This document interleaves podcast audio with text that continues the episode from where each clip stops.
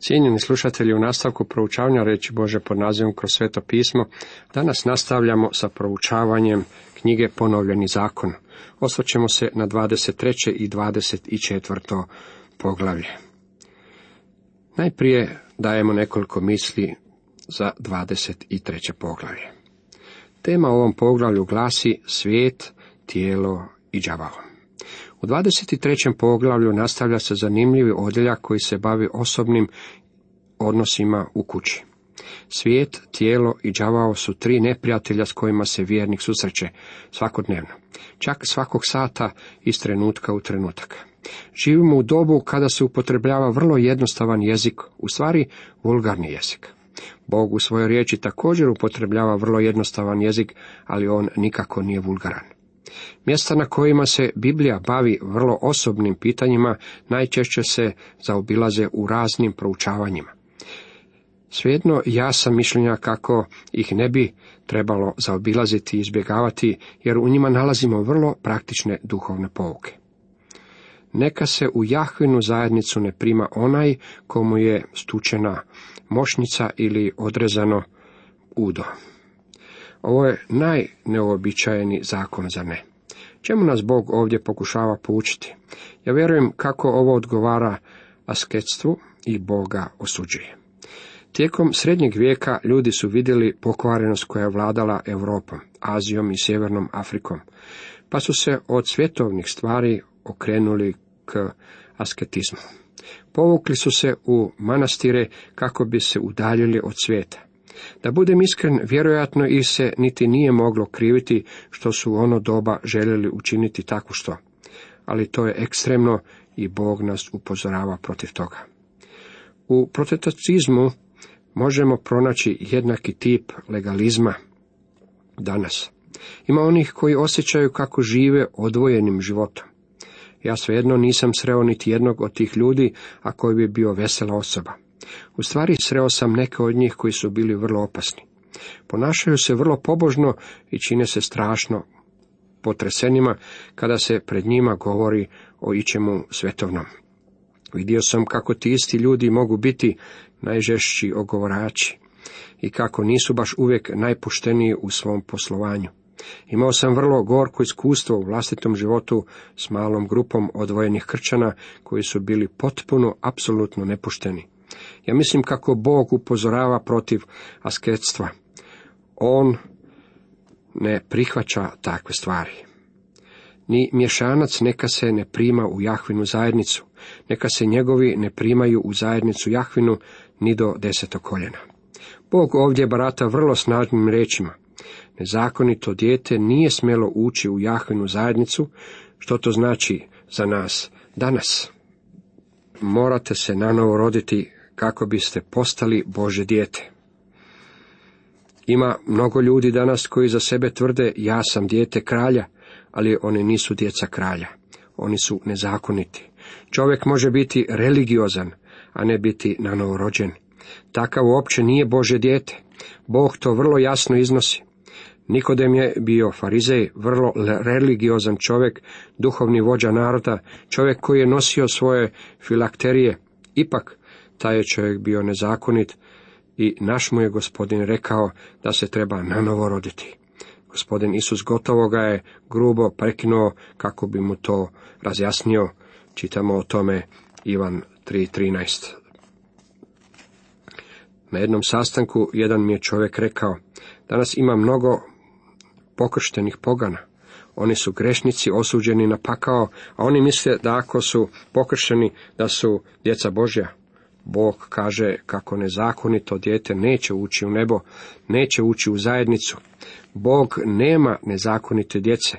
Njegova djeca su sva zakonska jer su sva nanovorođena. Imam jedno dobro pitanje za vas koje si danas možete postaviti. Jeste li nanovo rođeni? Poznajete li Isusa Krista kao svog spastelja? A onima koji ga primiše podade moć da postanu djeca Božja. Onima koji vjeruju u njegovo ime, koji su rođeni ne od krvi, ni od volje tjelesne, ni od volje muževlje, nego od Boga. Ivan 1, 12 i 13 redak. Spadate li vi u zakonitu Božju djecu? Ne zanima me koliko ste ceremonija već u životu obavili ili kolikim crkvama se pridružili ili kako ste možda religiozni. Samo ako ste dijete kraja, onda ste zakonito dijete. Neka ne ulazi u Jahvinu zajednicu ni Amonac ni Moabac. Nitko od njihovih čak ni u deseto koljeno ne smije nikad u zajednicu Jahvinu. A sve zato što nisu izašli pred vas s kruhom i vodom, kad bjaste na putu, izišavši iz Egipta, i što su za novce najmili sina Beorova, Bileama iz Petora u Aram, na Harijajlmu, da te prokune. Arheolozi su otkrili kako su Amonci i Moabljani bili pogani najgore vrste. Otkriven je velik broj njihovih likova bala. Lažna religija nije smjela ući u Jahvinu zajednicu. A kako možemo prepoznati lažnu religiju? Po redovima njihovima ćete ih poznati. Dokaz je bio što nisu izašli pred njih s kruhom i vodom u toj velikoj i strašnoj pustinji, a još su k tome unajmili Bileama da prokune Izrela. Ali Jahve, Bog tvoj, ne htjede uslišati Bileama, nego ti Jahve Bog tvoj prometno prokletstvo blagoslov, jer te ljubi Jahve Bog tvoj. Nikad ne promiči njihovo blagostanje i njihovo dobro u sve dane svoje do vijeka. Ovo zvuči grubo, ali je upozorenje protiv povezivanja s lažnim religijama. Lažna religija je u svom korijenu sotonska. Sotona ne smije ući u Božu zajednicu, lažna je religija proklela ovaj svijet više od ičega. Moramo biti na oprezu protiv lažnih religija. Nemoj prezirati Edomca, jer je on brat tvoj. Ne preziri ni Egipćanina, jer si bio došljak u zemlji njegovoj. Vidjeli smo u knjizi postanka kako je Edom Ezav, a Ezav i Jakov bili su braća blizanci. Amon i Moab trebalo je prezirati. Zašto ne i Edom? Zato što su Edomljani bili njihova braća. Za vjernika Ezav predstavlja našu staru narav tijelo. Možemo mrziti tijelo, gasiti po njemu, pokušavati ga kazniti, čak ga mučiti, ali nam to neće donijeti ni malo dobra. Ne smijemo zanemarivati tijelo, ali mu niti ne smijemo služiti. Stara narav ne smije upravljati nama.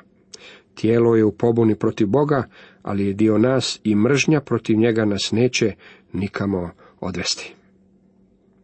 Nisu smjeli prezirati niti Egipćane. Zašto? Jer si bio došljak u zemlji njegovoj. Egipat u Bibliji predstavlja svijet. Rečeno nam je, ne ljubite svijeta ni što je u svijetu. Ako tko ljubi svijet, nema u njemu ljubavi očeve. Prva Ivanova 2.15. Dopustite mi ponoviti kako se ovdje ne misli na ljepote prirode, naše domovine, naše automobile, naše domove i mnoge druge stvari koje čine svijet u kojem živimo. Stvar je u tome da se ne smijemo zaljubiti u te stvari. Naravno da ih ne smijemo prezirati, ali ne smijemo ih niti ljubiti. Vi i ja stranci smo i putnici na ovom svijetu. Jednako kao što niti Izraelovi sinovi nisu nikad bili pozvani saditi cvijeće u pustinji, tako nismo niti mi pozvani ujediniti pokrete koji pokušavaju učiniti nešto od ovog svijeta. Mi moramo širiti Božju riječ. To je naš posao. Mi smo putnici i stranci, samo smo u prolazu. Započinjući u devetom stihu dolazimo do odjeljka koji govori o čistoći. Čak i kad su se nalazili u ratu, morali su svoj ratni tabor održavati čistim. Imaj izvan tabora mjesto gdje ćeš ići napolje. Sa svojom opremom nosi i lopaticu. Njome ćeš kad ideš napolje iskopati rupu i poslije zatrpati svoju nečist. Bog je zainteresiran za sanitarne probleme. Kuda god se kršćanstvo proširilo, došlo je do unapređenja sanitarnih uvjeta. Danas mnogo slušamo o zagađenju. Tko je zagadio planetu na kojoj živimo? Zasigurno to nije bio Bog učinio. On nam je dao čiste rijeke, čist zrak i čistu vodu. Zagađivači zemlje su grijeh i grešni ljudi. Kad bi ljudi slijedili pravila koja je Bog dao, ova zemlja bi bila čisto mjesto. Ta Jahve, Bog tvoj, ide posred tvoga tabora da te štiti i da ti predaje tvoje neprijatelje. Stoga i tvoj tabor treba da bude svet. Neka Jahve ne zapazi u tebe ništa nedolično da se ne bi odvratio od tebe. Bog je zainteresiran za čistoću. Jedan je Boži čovjek rekao kako je čistoća odmah nakon pobožnosti. Ja bih rekao kako su te dvije kategorije još bliskije. Mislim kako je čistoća dio pobožnosti. Bog nas želi čiste u tijelu, čiste u okolini, čiste u mislima, čiste u djelovanju, akciji. Moramo biti sveti narod u ovom svijetu danas. Pa ova je knjiga vrlo praktična, nije li? Neka ne bude svetišne bludnice među izraelskim kćerima i neka ne bude svetišnog bludnika među izraelskim sinovima.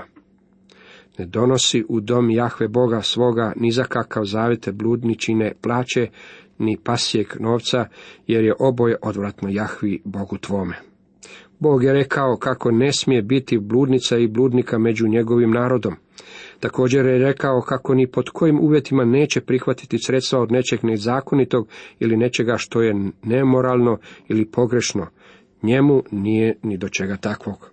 Moje mišljenje kako kršćanske organizacije ne bi smjele primati novac koji dolazi od bilo koje industrije koja je nezakonita ili nemoralna. Donirajući velike sume novca dobrotvornim organizacijama, tvrtke sumnjivog poslovanja žele postići ugled. Ne traži kamata od svoga brata, niti kamata za novac, niti kamata za jestvine, niti kamata za bilo što gdje se obično traže kamati. Od tuđinca možeš tražiti kamate, ali ih od svoga brata nemoj tražiti, da ti Jahve Bog tvoj udjeli blagoslov u svakom potvatu tvoje ruke u zemlji u koju ideš, da je zaposjedneš. Ovdje je Bog zainteresiran zato da se oni brinu za svoju braću. Ako mu posude novac, ne smije mu zaračunavati kamatu. Kad zavjetuješ kakav zavjet Jahvi Bogu svome, ne okljevaj da ga ispuniš. Za cijelo će ga Jahve Bog tvoj od tebe tražiti i bio bi ti grijeh. Ako se ne zavjetuješ, neće ti biti grijeh. Zavjet Bogu bio je dragovoljni čin. Nitko nije bio obvezan uzeti na sebe zavjet. Svejedno osoba koja je na sebe uzela zavjet bila je njime apsolutno vezana. Ako što smo to spominjali već i ranije. Ako uđeš u vinograd svoga susjeda, slobodno ti je zovati grožđe do mile volje, ali u svoj sud ne smiješ stavljati. Ako uđeš u žito svoga susjeda, možeš kidati klasove rukom, ali ne smiješ prenositi srpa susjeda u žito. Čitamo u Novom Zavjetu kako su učenici našeg gospodina učinili upravo istu stvar. Zbog toga što su bili gladni, počeli su trgati klasije i jesti ga kako su prolazili polje. Kao što vidimo ovdje, u ponovljenom zakonu, to nije bio nezakonit čin. Bog je rekao kako farmeri trebaju pokazivati svoju ljubaznost. Cijenjeni slušatelji, toliko iz 23. poglavlja knjige Ponovljeni zakon. U nastavku osvrćemo se na 24. poglavlje. Tema glasi razvod. Ovo poglavlje započinje s Mojsijevim zakonom o razvodu. Ostatak poglavlja posvećen je međuljudskim odnosima u kojima treba iskazivati milosrđe. Prijatelji, Bog je milostiv, pa i od svog naroda očekuje pokazivanje milosti prema drugima. Mojsijev zakon o razvodu. Kada tko uzme ženu i s njome postupi kao muž, a potom na njoj otkrije što ružno, te ona više ne nalazi milost i u njegovim očima, i on joj napiše otpusno pismo, uruči joj ga i potjera je iz svoje kuće, a ona izađe iz njegove kuće, ode i pođe za drugoga. Pa omrzne i tome drugomu, te joj i on napiše otpusno pismo, uruči joj ga i otjera je iz svoje kuće, ili pak umre taj koji ju je drugi uzeo, tada je, pošto se tako obskvrnula, ne može opet uzeti za ženu onaj prvi muž koji je bjaše otpustio. Bilo bi to odvratno pred Jahvom. I ne smiješ uvaljivati u grijeh zemlju koju ti Jahve Bog tvoj daje u baštinu. Sada se možda pitate zašto je ponovna udaja stavljena na takav temelj. Zato što se Bog ne slaže sa zamjenom žena, što bi se moglo svrstati u ranije navedeni slučaj. Nije smjelo biti trgovine na tom području. Ovo nam zvuči kao vrlo jednostavan oblik razvoda, zar ne? Zašto ga je Bog dopuštao? S tim su pitanjem prišli i gospodinu Isusu. Kažu mu, zašto onda Mojsije zapovedi dati otpusno pismo i otpustiti? Odgovori im, zbog tvrdoće srca vašega. Dopusti vam Mojsije otpustiti žene, ali od početka ne bjaše tako. A ja vam kažem, tko otpusti svoju ženu, osim zbog bludništva, pa se oženi drugom, čini preljub. Matej 19. poglavlje od 7. do 9. redka. Nevjernost bračnom zavetu bio je jedini temelj za razvod. Naravno, postoje određene špekulacije oko prve Korinčanima 7, kao da bi se ondje otvorio još jedan razlog ili temelj za razvod. Isus je rekao kako je Mojsiju bilo dopušteno načiniti ovakav zakon zbog tvrdoće srca ljudi. Postoje mnoge stvari koje Bog dopušta. Dopušta ih zbog tvrdoće naših srca. To je još uvijek istina u mnogim slučajevima razvoda. Isto načelo vredi i u mnogim od naših domova, a također i u osobnim životima mnogih pojedinaca. Bog nam je milostiv i milosrdan i dopušta u našim životima stvari koje nisu u njegovoj volji. Njegova popustljivost manifestira nam njegovu milost prema nama. Spoznaja o ovoj činjenici može pomoći mnogima od stroge braće ne biti tako kritičnima o mnogim ljudima danas. Kad se tko isto moženi, neka ne ide u vojsku, neka mu se ne dodjeljuje nikakva služba, nego oslobođen neka ostane kod kuće godinu dana da razveseljuje ženu koju je doveo. Bog štiti dom čak i u ratno vrijeme. Bog poštuje svetost bračnog zavjeta. U nastavku stoje pred nama različite odredbe. Ako se nađe tko da otme koga između svoje braće Izraelaca, te postupi s njim kao s robom ili ga proda, taj otmičar neka se smakne. Tako ćeš iskorijeniti zlo iz svoje sredine. Bog osuđuje ropstvo, u to nema sumnje. Kad jednom omlatiš svoje masline, više iza sebe ne pretražuj, neka to ostane do šljaku, siroti i udovici. Kad obereš svoj vinograd na paljetku iza sebe, neka to bude za došljaka, sirotu i udovicu.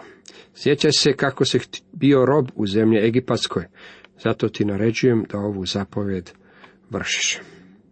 Bog se brinuo za one koji su bili bespomoćni, one koji nisu bili tako sretni. Bog ima odličan program za siromašne, a zanimljiva stvar je da je on učinkovit da radi. O tome možemo pronaći dodatne informacije u knjizi o Ruti. Cijenjeni slušatelji, toliko za danas.